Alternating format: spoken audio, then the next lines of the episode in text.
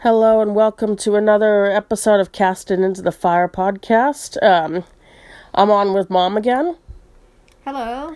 and um, I know it's been a long uh, while since we've been at this one, but we're back to The Hobbit, and um, this is the beginning of chapter seven, Queer Lodgings. Um, and to bring us back up to date, that's you know right after they've escaped from the goblins and the wargs, um, in the pine grove, and um, you know been rescued by the eagles, and um, They actually start out the chapter with them, you know, they're traveling on the backs of the eagles. And the eagles are taking them quite a great distance. And Bilbo's wishing he'd you know gotten a chance to wash and brush his hair and eat a proper hobbit breakfast that isn't just cold meat, um, mutton and rabbit.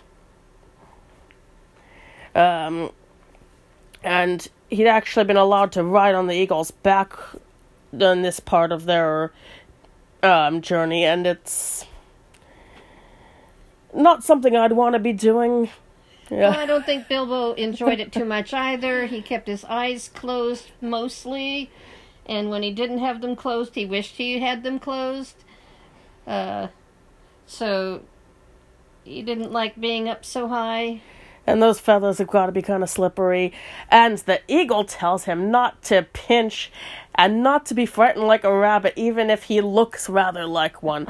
All right, I do, would not want to be riding a bird that big, a bird of prey, and get told I look like a rabbit. I think at this point it's you know pretty safe to say that he doesn't have reason to think the eagle is going to eat him, but yeah. And the eagle is like, well, what's what's finer than flying? Bilbo eh, prefers a warm bath and late breakfast on the lawn. Uh, and the eagle is the eagles are starting to go um down spiraling, which you know that's how they do when they're catching the the thermals. It's just how large birds of prey, you know, hold a glide like that. Um, and um, they, yeah, they're setting down at a place called the Carrock. which is a great rock. Oh yeah, I just had a kitten land on the phone that I am recording on. Because we were raising two uh, cute little kittens. Two feisty little bitey. Brother and sister. Their names are Edison and Sarmina. Well, anyway, they're at this Carrock, which is a big rock out in the plain that looks almost as if it had been tossed out there by a giant, which I don't take as to mean it actually had been tossed out there by a giant, but there aren't any other, you know, big rocks near it. And after they're all set down on top of this rock, um, Now we're talking a rock so large that, as it's you will soon find out, it has stairs built into it. And although there should I say isn't any uh, hint of this in the book, um, in the live action movies, it's made to be, if I remember correctly, shaped vaguely bear like. Um, I know it says it's flat on top, a flat area. It has stairs and a cave at the base. I'd have to double check on the bear thing next time I um, watch that, but um, if if that's a thing, you'll see why soon. Um, and the the eagle set them all down, and um, the dwarves uh, wish the eagles to farewell wherever you fare till eyries receive you at the journey's end, which is the polite thing to say among eagles. And the correct reply that Gandalf gave is May the wind under your wings bear you where the sun sails and the moon walks. And uh, that's how they part. And it's um, mentioned again that later the Lord of the Eagles became the king of all birds and wore a golden crown. And the 15 chieftains wore golden collars Uh, made of gold the dwarves gave, gave them. Which I guess couldn't have been too big because they'd throw the eagle a bit off balance if they. Uh... They were probably thin gold, but it leaves me to wonder. It says the dwarves gave them gold, but who made the collars and the crown? It probably was the dwarves still because they're the you know master you know craftsmen with metal and It just smithing. doesn't. it doesn't say. explained in this. And Bilbo never saw them again except high and far off in the battle of five armies. There's Tolkien uh, putting a spoiler in his own book, but uh, I'm just gonna let that go for now. And they go down the steps and um,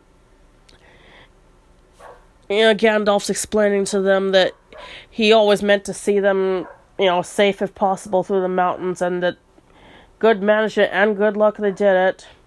And they're actually further east than Gandalf had meant to go with them because of how far the Eagles brought them. But, you know, he's got other business to attend to. And he may look in on the adventure before it's over, but he's not coming with them. And he's not even promising that he will see them again. But he's not leaving quite yet. But he's giving them fair warning that he will be parting company soon. and uh, nobody's happy about this. And Bilbo's actually crying, and um, at this point they got no food with them, and none of their travel stuff, and no ponies, and they don't know where they are. But Gandalf does know. He knows of somebody that's nearby. Uh, that can uh, help them with some stuff and but the somebody he knew was not somebody he'd actually met. He just knew of the the person. and that it could be very dangerous and they must not get him upset. Um, so keeping his good graces. and it's still like oh yeah and they say that he does not come to the Carrock himself not in the day and you can't wait at night because it would be very dangerous to do this. And uh see why later in the chapter. Um the dwarves are begging Gandalf to stay offering him gold and jewels that they don't have yet and Gandalf's like "Eh, I think I've already earned some of your gold when you've got it. um, then go down off the rock to the ford. Um, take a bath in it. Everyone takes a bath. Um, they ask about this the Carrock and why is it called that and um, Gandalf explains that it's because that's the word that this somebody he knows gave to it and that he calls things like that Carrock, and it's the Carrock because it's the only one that's nearer where he lives. So we ready to say the name Um, of the Beorn the Skin Changer. He was very strong, and Bilbo, of course, he's like, oh yeah, fur, you know. He's a furrier. He calls rabbits conies. He um, turns their skins into squirrels, which I guess would mean a fur trader who cheats a bit. And Gandalf kind of flips out and is like, "Don't, don't be a fool, Mister Baggins. Don't mention fur or like Any any fur products anywhere near him." He changes his own skin. He becomes a huge black bear. and but when he's a man, because he goes from a man to a black bear. When he's a man, he's a strong black-haired man. with huge arms and a great beard. So I'm picturing somebody kind of kind of like Hagrid but wilder. Maybe a little leaner. like All muscle. yeah. And um some say that he is descended from great and ancient bears from the mountains that lived there even before the giants came, and others that he is descended from men who lived before Smaug or the dragons came or the goblins. And he Gandalf isn't sure, but he thinks that it's most likely true that he's descended from the men, not the bears. Because Beorn mentions once about returning to those mountains again. After the goblins are gone. Yeah. and he's not, not under any enchantment except for his own. And he lives in an oak wood where there's a wooden house, and he has cattle and horses and bees, and the the animals are marvelous. He has sheep, gray dogs. And yeah, I get the impression he can talk to these animals. It's not Yeah, he can communicate with the animals and like for example, like the dogs can walk on their hind legs and use their front legs to carry trays. yeah, that's things. different. I mean, most dogs that are athletic enough can be taught to walk a little ways on their hind legs, but using their front paws, that's that's different. Right. And I'll say a person who can change into a bear, I know it's fantasy, I know there's magic in these books, but that's an unusual amount of magic. You know, this isn't Harry Potter. This isn't something where there's a lot of people who can just turn themselves into an animal. Uh, Even Gandalf never does anything like that.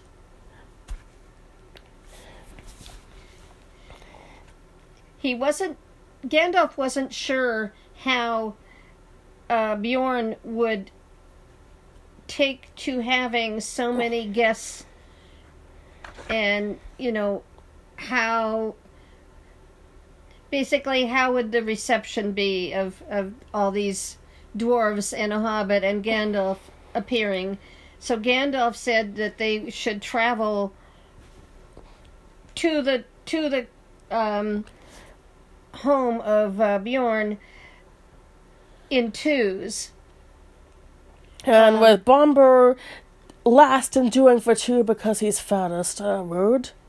Um, Any, anyhow, Gandalf starts out by it's it's him and Bilbo going, and then he said, you know, like wait five minutes between batches of two, uh, and his uh, horses meet the first of them. Oh, that's right, the horses war or see them and then, you know, run off to tell Beorn of their presence.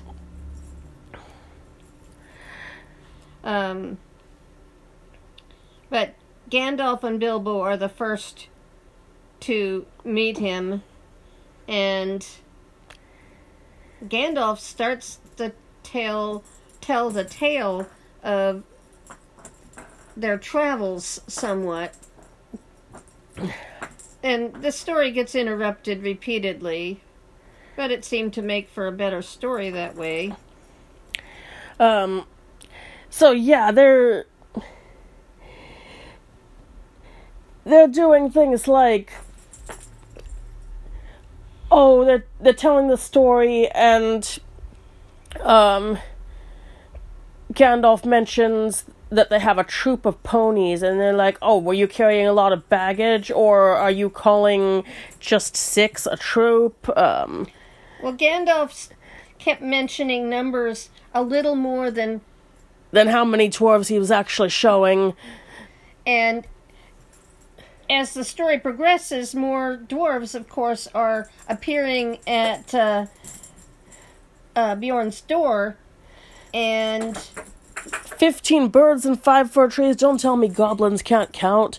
There's more of you. Uh, Well, as it turned out, the goblins were correct in their numbers, and um, by the time they had all arrived, but Beorn Beorn was uh, quite hospitable to them, Um, even though he's not used to having more than one or two visitors at a time and on rare occasions only. Now, before we get to more about Beorn's hospitality, um, I'll mention that during the story of their travels, um, Gandalf mentions that he has a cousin, Radagast, who lives near the southern borders of Mirkwood. Um, Radagast doesn't really come into this story, unlike how it is in the movie. Um, he's a Radagast. Beorn the- of him. Beorn knows him. He's Radagast the Brown, and he's mostly concerned with animals and birds, so it makes sense he'd be great friends with Beorn. And when Gandalf says cousin, I think he doesn't really mean literally a cousin because um, the wizards are actually Maiar, um, what you would call something like angelic beings that were sent to help in Middle Earth, and they came as you know in the form of old men. So I don't think they really have being born or blood relatives in the same way that regular people do. But none of this backstory stuff comes into The Hobbit, and I don't think most people know it. So I think you know Gandalf is like, yeah, he's my cousin. Um, this stuff is more um relevant to like the Silmarillion and a little bit to Lord of the Rings. It's not in this book. I'm just giving a bit of background. So yeah, the hospitality of Beorn, he brings out bread and mead and Butter, clotted cream. And all of this food is vegetarian. There's no meat. Uh, I don't know what Beorn does when he's a bear, but when he's a man, he's all vegetarian. He doesn't want to hurt any, you know, animals. He- Though yeah. following well okay the the dwarves and the hobbit were there for two nights uh and beorn uh you know gave them hospitality the first night and they they slept right there too they they had beds that were set up uh likely by the animals that were living there with Beorn. And Beorn had cautioned them to not go outside at night, no matter what. Um, and Bilbo did hear sounds in the night, uh, but he did not, you know, go out. He he decided to just, you know, go back to sleep. And the next morning, Bilbo woke up after the others had. Beorn wasn't there, but there was food, and the other dwarves had already eaten. Gandalf was out and about somewhere. But uh, it turned out that Beorn had gone to see how much of the story Gandalf had told the night before was true. So he had gone back somewhat to see, you know, if you know he he had seen, you know, if he saw different things that you know they had talked about in the in uh, Gandalf's story. Do you want to continue, Sarah? And um, is this the part where he actually caught and killed um, a goblin and a warg? The goblin he took the head of, he kept the head of, and the warg he skinned. Now, when I say Beorn won't hurt animals, I don't think that Beorn counts wargs as a normal animal. They're not. More Um, goblins. So, And and later on, you find out that um, Beorn isn't necessarily against others taking the lives of animals. Uh, and you'll find that out a little further along when he parts company uh, with the dwarves and the hobbit uh, and, and, And- Gandalf. And another thing about what had happened in the night is Bilbo. Um, actually, no, Gandalf saw a ton of bear tracks. All different sizes of bears. So Beorn seems to have met up with some bear friends and had a bit of a bear party out there, and uh, yeah, that would not be a good thing I to think run it was into more at of night. a meeting than a party, but yes, definitely. Um, anyhow, so that's what happened during that night, that first night. And the second night, also, you could hear sounds.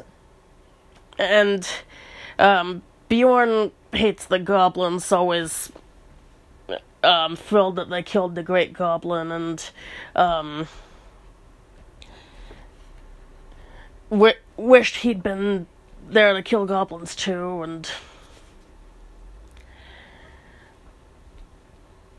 um, Beorn is. You have anything more to say about Beorn's house, or before we go on? Well, that it must have had a lot of space in it because there's all sorts of animals in it, but you really don't hear great detail about the house other than I guess what the great hall that they were It's in. wooden and it's not that unusual. And he's got a bee pasture, a lot of um, fields of flowers for his bees, his very large bees, like thumb sized bees, to make honey. Yeah, the the dwarves and Bilbo and and uh, Gandalf had to travel through that to get to Beorn's house in the first place. Um, so Beorn is um, willing to help them with their journey.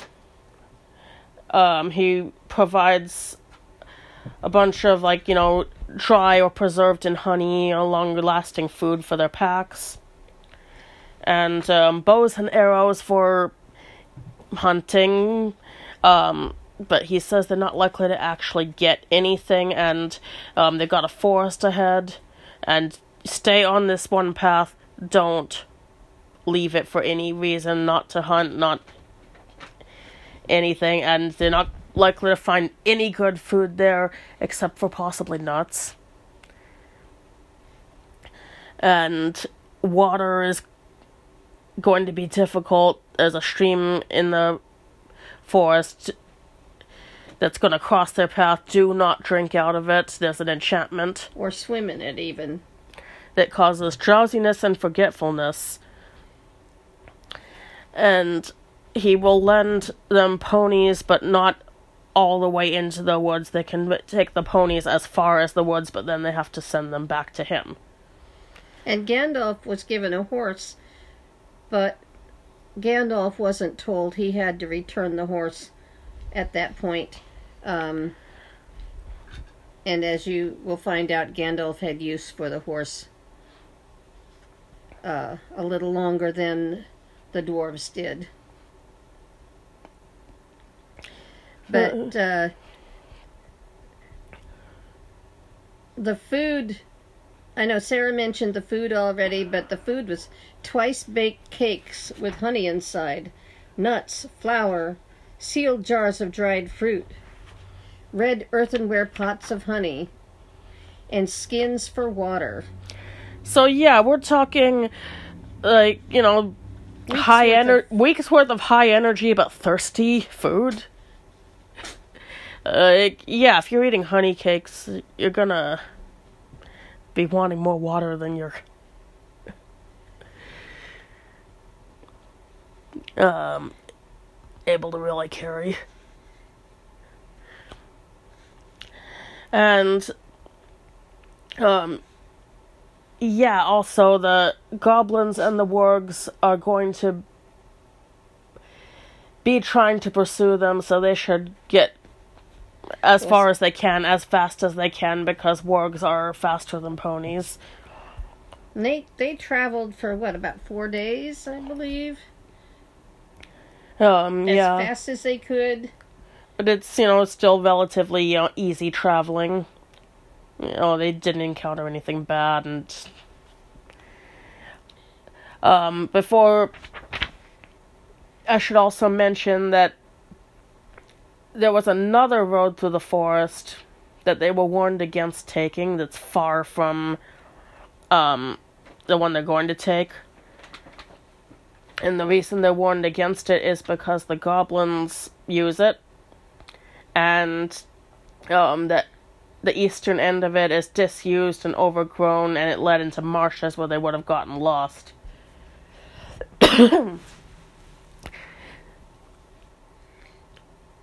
So anyhow, um, when they get to the gate of the forest, they have to uh, You have to send the ponies back. send the ponies back, which means filling their packs and carrying all that food on their backs. And Bilbo complained about, you know, how much weight it was and all that. And, you know, he was told, soon you'll be wishing you had that weight again because You the- the food's gonna run short. the food's going to run short and you won't have the food. You won't be have the water um so that was something to think ahead on. And and they did think ahead on that. Oh, and when they're um not happy about sending the ponies back, um yeah, it actually turns out that um Beorn actually was following them in bear form to make sure those ponies were treated right and sent back. Um and a few glimpses of him were caught. yeah and actually uh bilbo saw beorn once uh you know the others uh, gandalf knew but B- bilbo saw beorn So yeah, Beorn was seen at least once by Bilbo, and um, he was there to make sure that the ponies were not taken into that forest. And it, they're really not happy to be going into the forest themselves, and they're like, "Well, can't we go around it?" And no, it's too big. If you try to go around to the north, um, that's 200 extra miles and it gets you too close to the Grey Mountains that are also full of goblins, hobgoblins, and orcs. Um, Beorn does mention that they are welcome to come back on their return and, you know, stop by and uh, partake of his hospitality. and if they were to go around south, it would be twice the extra distance, and it gets too close to the lands of the Necromancer. Um, that would be Sauron, although, you know, Sauron hasn't been really done up as a character so much yet, so he's just the Necromancer in this book. And you don't want to go anywhere or near places overlooked by his Dark Tower. Stick to this one little, little forest track that they were told to use. Don't leave the path. Yes, they were cautioned that both by Beorn and by Gandalf. Now Gandalf Gandalf had traveled with them until the edge until the edge of Mirkwood Forest. And then you know the ponies were sent back and they had to bid farewell very sadly to Gandalf and Gandalf rode his horse to the west. Do you want to add anything more to that chapter, Sarah? Um, no, I don't really have anything else to say. Okay. Oh, that ends the chapter, and the next one is chapter 8 Flies and Spiders. Uh, They're in the forest. They're walking single file, In a narrow path. It's not a road, it's a narrow path. and it's dark, it's gloomy, the trees are old, they're covered with ivy and lichen. Um, there's very little sun coming through. Um, they're hearing weird uh, noises from They saw- animals and They saw black squirrels and they tried wasting quite a few arrows in the process to hunt the black squirrels. Yeah, they actually managed to get one that landed across the path with its arrow, and they ate it, and it tasted bad, and they didn't do it again. Not even sure that they fully ate it. Well, first of all, a squirrel isn't going to provide much food to that many, Yeah, a squirrel is like a meal for one of them. maybe. Um, there's thick cobwebs in the trees, but none across the path itself, and they're not sure whether it was from magic that they're not across the path or some other reason. I think it was magic. But, um, It, at nighttime, they slept huddled nearby each other, and there would be one that would keep watch in the darkness, and they'd light a fire and they'd see uh, eyes everywhere from all different colors of eyes. yeah, eyes yellow, red, or green. And worst of all, to you know, Bilbo's opinion, were pale, bulbous eyes that looked like insect eyes to him. Um, I think I know what those were from. Uh, Well, the fires also brought uh, more eyes. So instead of a few pairs of eyes without a fire, there were hundreds and hundreds of the uh, pairs of eyes when the fire was lit, and thousands of dark gray and black moths. Some of them the size of hands, and there are moths that get that big. and huge bats, black bats. And, um, yeah, logically speaking, they shouldn't be able to see any eyes if there's no fire because the animals with glowing eyes, that's reflected light. And there's no light there, so. Um, Now, it seemed like the forest went on forever, but they did eventually come to a stream, the stream that they had been cautioned about. and their food and water has run very short, and they're having to ration it. You know, nobody's really getting enough of any of it. And if they hadn't been cautioned about it, they would have filled their water skins up with it anyway, even though it's like black water. And it was very dark, so the the dwarves couldn't see how far the other bank of the stream was. But Bilbo apparently had better eyes, which surprised me since dwarves lived in caves and such too. Uh, Bilbo said the other side was about 12 yards away. And there was a boat. There was on a the boat. There used to be a bridge over this water, but it had, you know, fallen through a long time ago. They could see like the remnants of the posts near the bank. Um, And they, they couldn't walk through it because they had already been warned. Um, I'm surprised this bridge wasn't kept in repair. Okay, my impression is that this is a path used by the elves.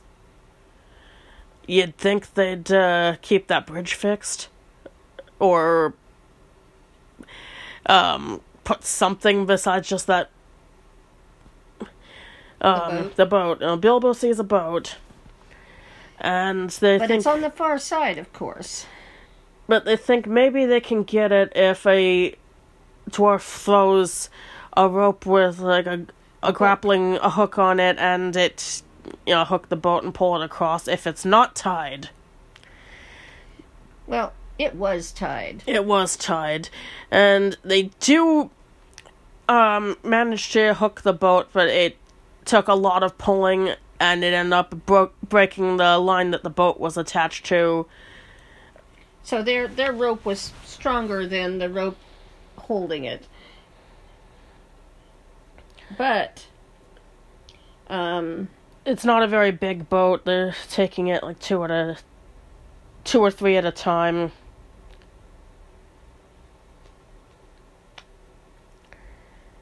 Um actually no, just two at a time. well the first ones in the boat were Thorin, Bil- Bilbo, Fili, and Balin. Oh, so that's that was more. four. And then the next ones on the boat were Kili, Oin, Gloin, and Dori, another four. And then the next trip on the boat was Ori, Nori, Bifur, and Bofur, Bofur, uh, and that's four. And then the last were two, Dwalin and Bombur. And uh, Bombur doesn't like being last. And yeah, he gets uh, you shouldn't be so fat, which uh, that's not fair. He- He's walking hundreds of miles and getting the same short, you know, rations as everyone else, I presume. And also, Why that mean he gotta be like- last? it's kind of, well, I think they're all kind of probably more likely to be similarly built. Uh, I doubt if he was that fat, but anyhow, You know, it is what it is. It is what it is, and um, well, this is um, happening. Thorin has his bow and arrow out in case somebody comes out to protect their boat. But what does come out? Is a deer, and you know that's meat. They're hungry, and um, they shoot at the deer, and it actually hits, but is not. Um, I don't think it actually kills the deer. It- Hmm. It, the deer goes off, but it comes at Bombur just as he's getting out of the getting boat, out of the boat. and the bombur's tipped over backwards into the water, and um, They use the hook and rope to get Bombur and, you know, pull him out of the water. And he is totally asleep, grabbing onto the hook by the time they get him out, and they can't wake him up. And he they also can't get his hand out of the off the rope sort of thing. He's he's holding on tight in his sleep. And anyhow, So they've lost the deer, and now you know, Bombur's had this accident. and as it turns out, Bombur is in a deep sleep. So wonderful dreams, but a deep sleep. And so they're gonna have to carry him along like that. and they carried him for four days. Um, and also they see some more deer, um, a doe and um, fawns. Well, they said a hind because I think that's more the British way of. Mm-hmm. And they waste the rest of their arrows shooting at the deer and missing, So they have no deer. and they have no means to defend themselves either. Well, they have other things. Well, to they have. Yeah, they still have their swords. I. But they have less means to defend themselves. I should have said. Um. Anyhow, so they're going along and they hear laughter and singing. which is a little uh it's more strange and eerie to them to hear this. They're not comforted by it. And um the They- trees have changed a bit. They're beeches now But they they traveled on, and um they have the suggestion that somebody should climb a tree and see how if they can see the end of the forest and somebody that means bilbo. But at the time that Bilbo is sent to climb a tree, they had traveled downhill and they were in a valley of mighty a mighty growth of oaks. So they left the beeches, they were in oaks, they were in a valley. And that means uh, any distances Bilbo sees are not going to be accurate distances because of the valley that they're in. Right. Uh, Bilbo gets up there anyway, and oh, he gets sunlight, he gets air. There are giant black butterflies everywhere. Um, but he sees no end to the forest because of where he is. Um, they actually are nearing the edge of it. But they couldn't tell from that. They don't know. and they got kind of tired of Bilbo hanging out up there, kind of getting lost in thought. and enjoying sunlight and fresh air. Now, this must be a really.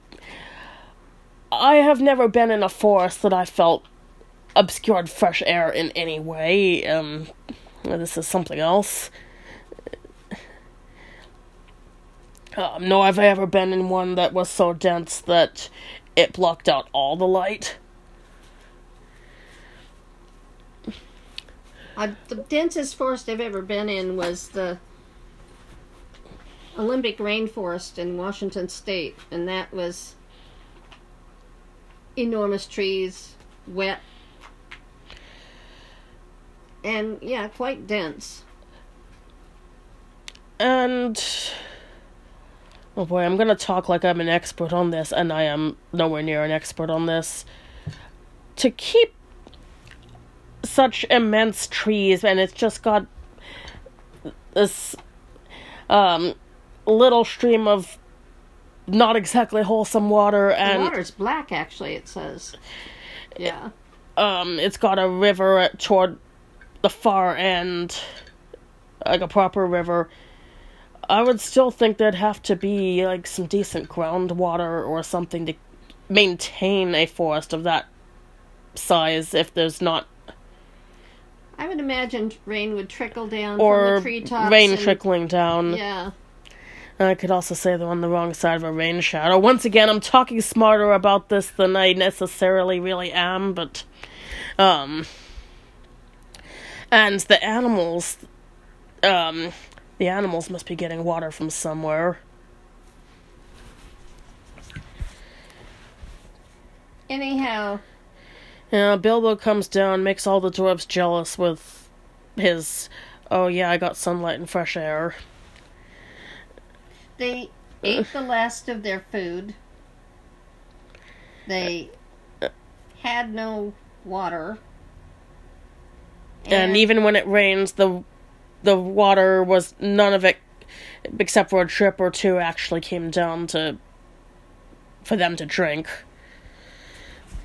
Well, at that, Bombur wake awoke, and he was very hungry. Of course, he hadn't eaten in all those days that the dwarves and Bilbo had, Had been- at least a little bit of had food. their rations. They, you know, they didn't save all those rations for uh, Bombur.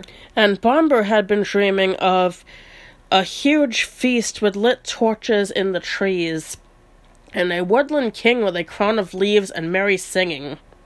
That's that's interesting that he was dreaming about that. And um He also awoke with no memory of their journey. he didn't remember it. He, he had amnesia of basically everything since what leaving Bilbo's house, right? yeah, the, the the the gathering at Bilbo's house was his last memory. So he's just just like feels he's randomly woken up really hungry in the middle of nowhere with no food and and he- he's No feeling, reason why he's there. feeling weak in the legs and and you know kind of on a little bit of the faint side maybe as you would be. as you would be if you hadn't eaten in days and so And then getting pretty annoyed with him because he's talking about all this dream food and yeah they they wanted real food not dream food and after and yes, they left the path to look for well they saw lights they saw lights and they left the path to see what these lights were from And in the clearing, they find a clearing and they see many elvish looking people there, dressed in green and brown. Um, they got a fire, they've got all this food Meat and drink, and, and um, they're sitting on like cut off um, log stumps or sorry, sawn rings. Um, and of course, you know, they're all desperate for food, so they just try to join the party join the party, and all the lights go out immediately. immediately. Um, the, f- Everything's gone. Everything yeah, the food isn't left behind. The food's gone too, and and they're lost in the dark now. and when we're talking darkness, we're talking so dark that if you put your hand in front of your eyes, you can't see your hand. So which I've experienced when I was in a cave and they do the thing where they turn the lights out. I think I talked about this several chapters back. Um, Well, anyhow, they were lost. They didn't know which way they'd come, and they decided, well, they couldn't do anything till morning, so they settled in to sleep. And they left one of the dwarves as a sentry, and lights appeared again elsewhere. and this time they're going to um, try to send Bilbo to talk to them.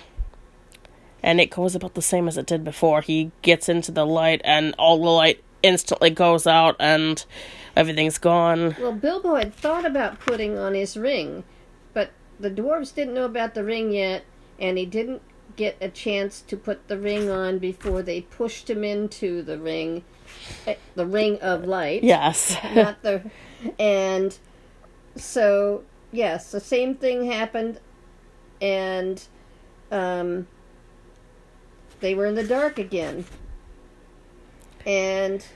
and they can't find Bilbo. But one of them stumbles over what he thought was a log, and it turned out it was Bilbo asleep. And Bilbo was also having a lovely dream about gorgeous dinner. And they're like, oh, he's gone like Bombur. This isn't helping us. We can't share your dream food. Anyhow, so they're in the darkness again, and then it happened a third time, uh, where they saw a light, and um, anyhow, Um, there was a clamor and cries. So the the lights went out. The cries of the uh, the cries of you know Bilbo Bilbo heard the cries and the cries of the dwarves. we're getting further away, and they turned into what sounded like cries for help, and then there was no sound. And Bilbo was all alone. And he sat against a tree, deep in thought or dreams.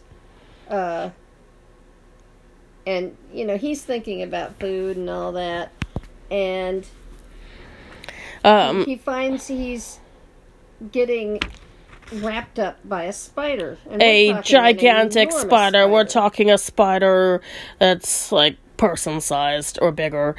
And He takes out his sword. His well, his sword, which is really more like a dagger size. and he he cuts the spider webbing off of his legs and um attacks the spider. And he kills it. And that's when he, he wipes his sword off on the grass and he names it Sting. Um And then Bilbo starts heading to where he thought the dwarves had gone. he thought they might be prisoners of the elves or maybe prisoners of something worse. But he he followed the, the direction where he had thought he had heard you know their their Their cries their cries. and he puts know. his ring on so he's invisible all the way um and he sees a place where it looks like there's dense black shadow that's even darker than the rest of the forest and um that's where he sees um lots of big spider webbing and he can hear um it's full of spiders, and he can hear the spiders talking about um, the dwarves and um, how they were a tough struggle, but they'd have good uh, juice inside. And they're debating whether they should just, you know, kill them all right now or leave them to hang. And he realizes they're all wrapped up like insects, they're dangling out of the spider web. He can see it, you know, the the end of a foot sticking out or, or here and there, and Uh, I think these were these insect eyes Bilbo saw that he hated. I think he was seeing spiders. And I think there was some magic, f- probably from the elves keeping them off the path. What do you think? yeah, I agree. And, uh, yeah, Spider goes up to the fattest of the bundle, which uh, Bilbo thinks is probably Bombur, and nips at a nose that's sticking out. And um, Bombur's foot go- kicks up, kicks the spider, and it falls off the branch and catches itself on its web, just in, on its thread just in time. Anyhow, Bilbo Bilbo works at rescuing them, fighting off spiders, and uh, using sting And um, also rocks. He's throwing rocks. rocks. Yes, he he was very good at throwing rocks. and he learned this as a as a kid as a and oh yeah he as a kid he was throwing rocks at rabbits and squirrels and birds um and This is not something I recommend you teach your children, though. Um, anyhow, um, as as Bilbo, you know, rescue yes rescued dwarves, they also used rocks and such to, you know, help free the others. and he sings a a song to make the spiders angry so that they'll um head in his direction and let the dwarves go you know escape and So Bilbo, with his ring on, is singing. Old And- fat spider spinning in a tree. Old fat spider, can't you see? Attercop, adder cop, won't you stop? Stop your spinning and look for me. Old Tomnoddy, all big body. Old Tomnoddy can't spy me. Attercop, adder cop, down you drop. You'll never catch me up your tree. And oh, the spiders hate this. They hate being called attercop, and Tomnoddy is insulting too. Now about this um Attercop you know, I can't remember where I read this, but I did read somewhere years ago that it means poison head. And Tomnoddy is an old British word for fool. Um, This is also when the dwarves found out about Bilbo's ring. and they they kind of take it in stride. Uh, Yeah. They do.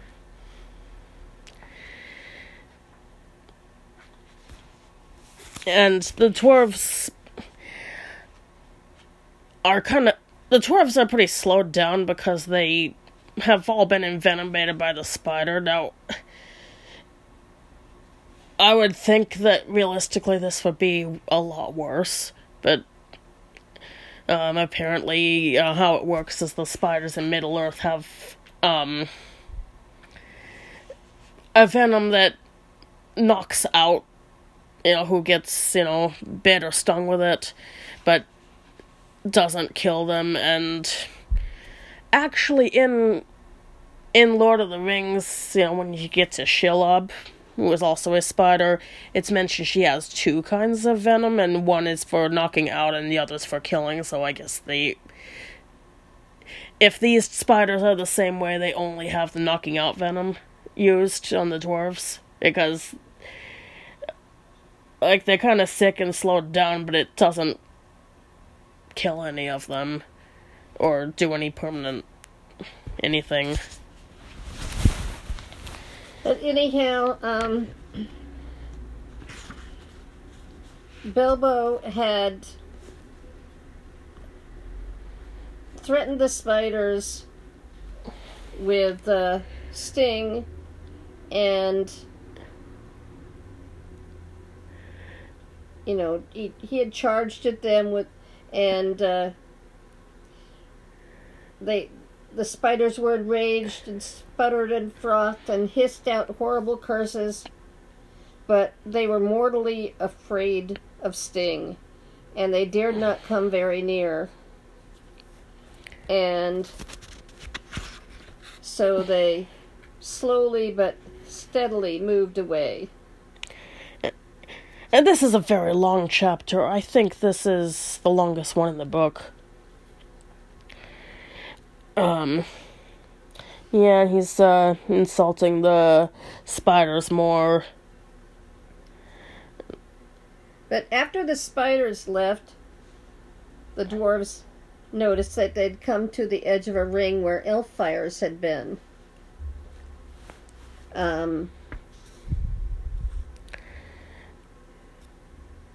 so they laid for some time there and they began to ask questions. And this is where the ring is explained. And Balin, in particular, was insistent on having the Gollum story told. Um, riddles and all. And yeah, they're they're okay with it. They're like, okay, our burglar has wits, luck, and a magic ring. That's all useful.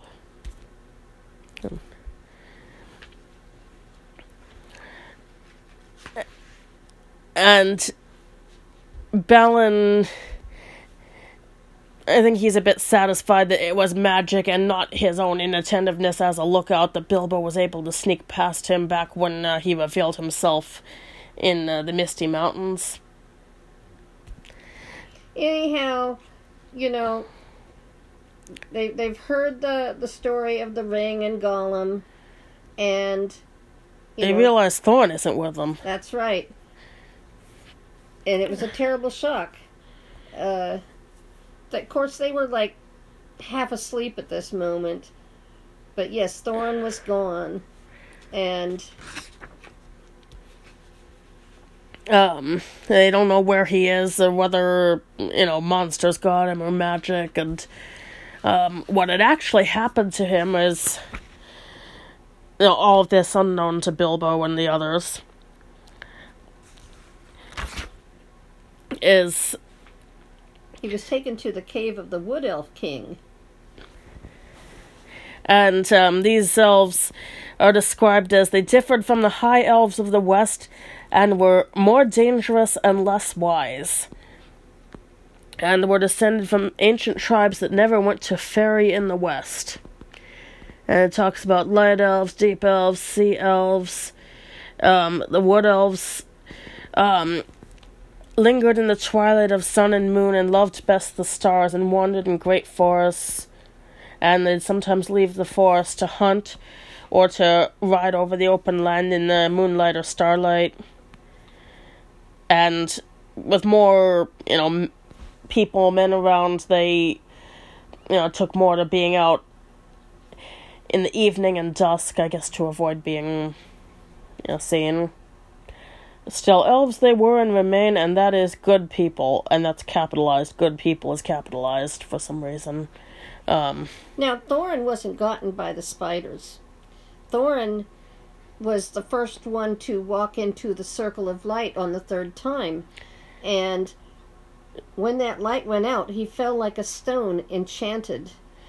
So all the noise of the dwarves lost, the spiders catching them and binding them, all the sounds of the battle with the spider the next day, spiders the next day, had passed over him un, unheard. Then the wood elves had come to him, bound him, and carried him away. So that was going on with Thorin. Well, uh, the, all the other stuff was going on with the rest of them. Oh, and all this stuff about different kinds of elves. If you want more uh, information about that, it's in the Silmarillion. They, they make it a lot more complicated than it is here. Um, now, wood elves, yeah, they wood elves are different than high elves of the West they're more dangerous and less wise. Um. Yeah. It really only means that they um, they got less into you know the lore of the Valar and the two trees and a bunch of other stuff that's in the Silmarillion. So they they pretty much lived apart from it and didn't travel to some of those places. Um, this is a lot more than I'm up to covering in this chapter of The Hobbit, but um, one of these days I will cover the Silmarillion, and it's not going to be easy. I'm actually slowly reading through it now. Um, but it it reads like you're reading an encyclopedia or the Old Testament of the Bible almost. It's in places it's not it does not feel like reading The Hobbit. So anyway, back to these uh, wood elves that they've captured Thorin. The, the Great Cave is some miles within the edge of Mirkwood on its eastern side. And it's more um it's more wholesome than the goblin caves. It's not nearly as deep or as dangerous. Um and a lot of the king's subjects didn't even live in the cave. They had uh, houses and huts um, on the ground or in the trees. Uh, their their greatest king, you know, lived there, and before his huge doors of stone, a river ran out of the heights of the forest and flowed on and out into the marshes at the feet of the high wooded lands. This great cave, from which countless smaller ones opened out on every direction, wound far underground and had many passages and wide halls. And this was a regular, not non-enchanted river that was flowing out of it. Um, it's uh, the first time they see good water, actually. Uh, it was lighter and more wholesome than any goblin dwelling, and neither so neither so deep nor so dangerous. The subject of the king mostly lived and hunted in the open woods, and had houses or huts, like Sarah said, on the ground and in the branches. The beeches were their favorite trees. The king's cave was his palace, and the strong place for his of his treasure, the fortress of his people against their enemies. It was also the dungeon of his prisoners, and that is where Thorin came in. Um, and they dragged him not too gently, for they did not love dwarves and thought he he was an enemy. Yeah, uh, elves and dwarves don't like each other all that much. I mean, not to the degree that either one of them hates orcs, but they've. If the elf king had a weakness, it was for treasure, especially of silver and white gems. And um, they, he doesn't do any gem mining himself, and his people don't. And they don't have um, metalworking either. Some elves did, but that doesn't really relevant to this chapter at all. But um,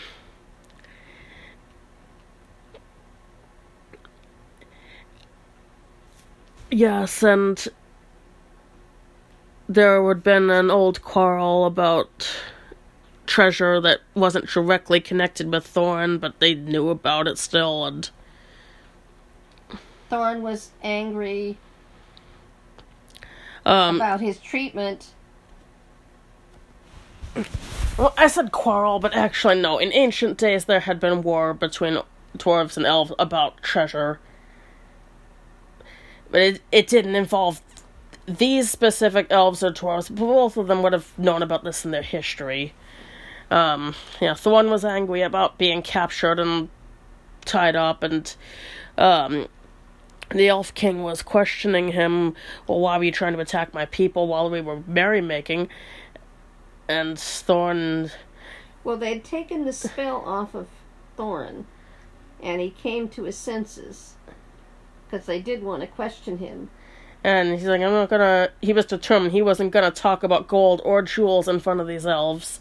And they were, you know, questing for gold from the dragon. And uh, Elf King. The only thing that Thorin wanted to talk about was that he was starving. which makes sense. And the Elf King is like, "Why were you going to attack my people while we were merrymaking?" And Thorin is like, I, "We weren't going to attack them. We were coming to beg." And where are these uh, other people? What are they doing? I don't know, but I expect starving in the forest. What were you doing in the forest? Looking for food and drink because we were starving. A bit of dry sass from Thorin there. Uh, They asked him what he was doing in the forest in the first place. and then Thorin uh, clammed up and stopped talking. So they take him back to the dungeons where he can wait a hundred years until he feels inclined to tell the truth. But um, this being still elves and not goblins that have taken him prisoner, they, you know, they don't torture him or anything, and they give him food and drink. Not maybe the nicest food and drink, but he got food and drink. Um, He got bread, meat, and water. That's that's a lot for somebody who's starving. yeah. So, yeah, that ends the chapter. There's a few things I'd you know, like to discuss in it. All right, this um, elf king. This is actually Thranduil, the father of Legolas in um, Lord of the Rings. Legolas does not show up in this book at all. I don't think Tolkien had thought him up at all. Um, they do have him in the movie, which is controversial with some fans because you know he's not in the book, but I don't think it's that much of a stretch because, well, he's the king's son. Why wouldn't he be there? Maybe he could have had less of a plot affecting role in the movie, you know, as far as book accuracy goes, but I don't think it's, you know, that weird that he's there. Um, yeah, not mentioned in the books. There's also no mention of um, Thranduil having any like queen that would have been, you know, the mother. So I don't know whether she's around or not alive anymore or what.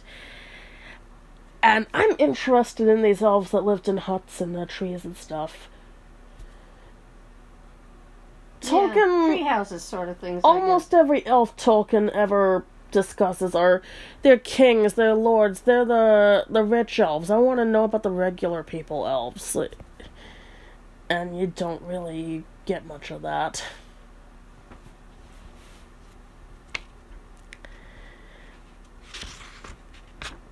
Um,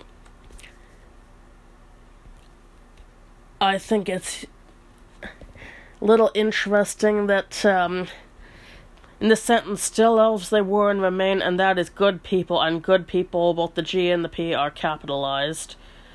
Um, I'm wondering if this is a little bit of a nod to, um, in, like, Europe and, um, people who, you know, believed in, or maybe still do, fairies you actually didn't want fairies to bother you. So they would be called like the good folk or the fair folk or the good neighbors because you don't want to insult them. And this sort of feels like a nod to that. You think I'm onto something or Yeah. Yeah, sounds sounds right. um the whole thing with the the lights and the magic feast that disappears, it seems a lot more magical and fey like than most of the elf portrayals that are in the rest of Tolkien's work. Um, Now I know we went a little while between the last Hobbit podcast and this one, but it won't be as long between this one and the next one. And as I said, this is probably the longest chapter. This uh, flies and spiders. Um, no, I've been doing it so far at kind of a rate of two chapters per um podcast. And we're a little over A little over halfway, halfway yeah. done, Yeah. And so that's that's where it leaves it. Thorin is a prisoner of the elves.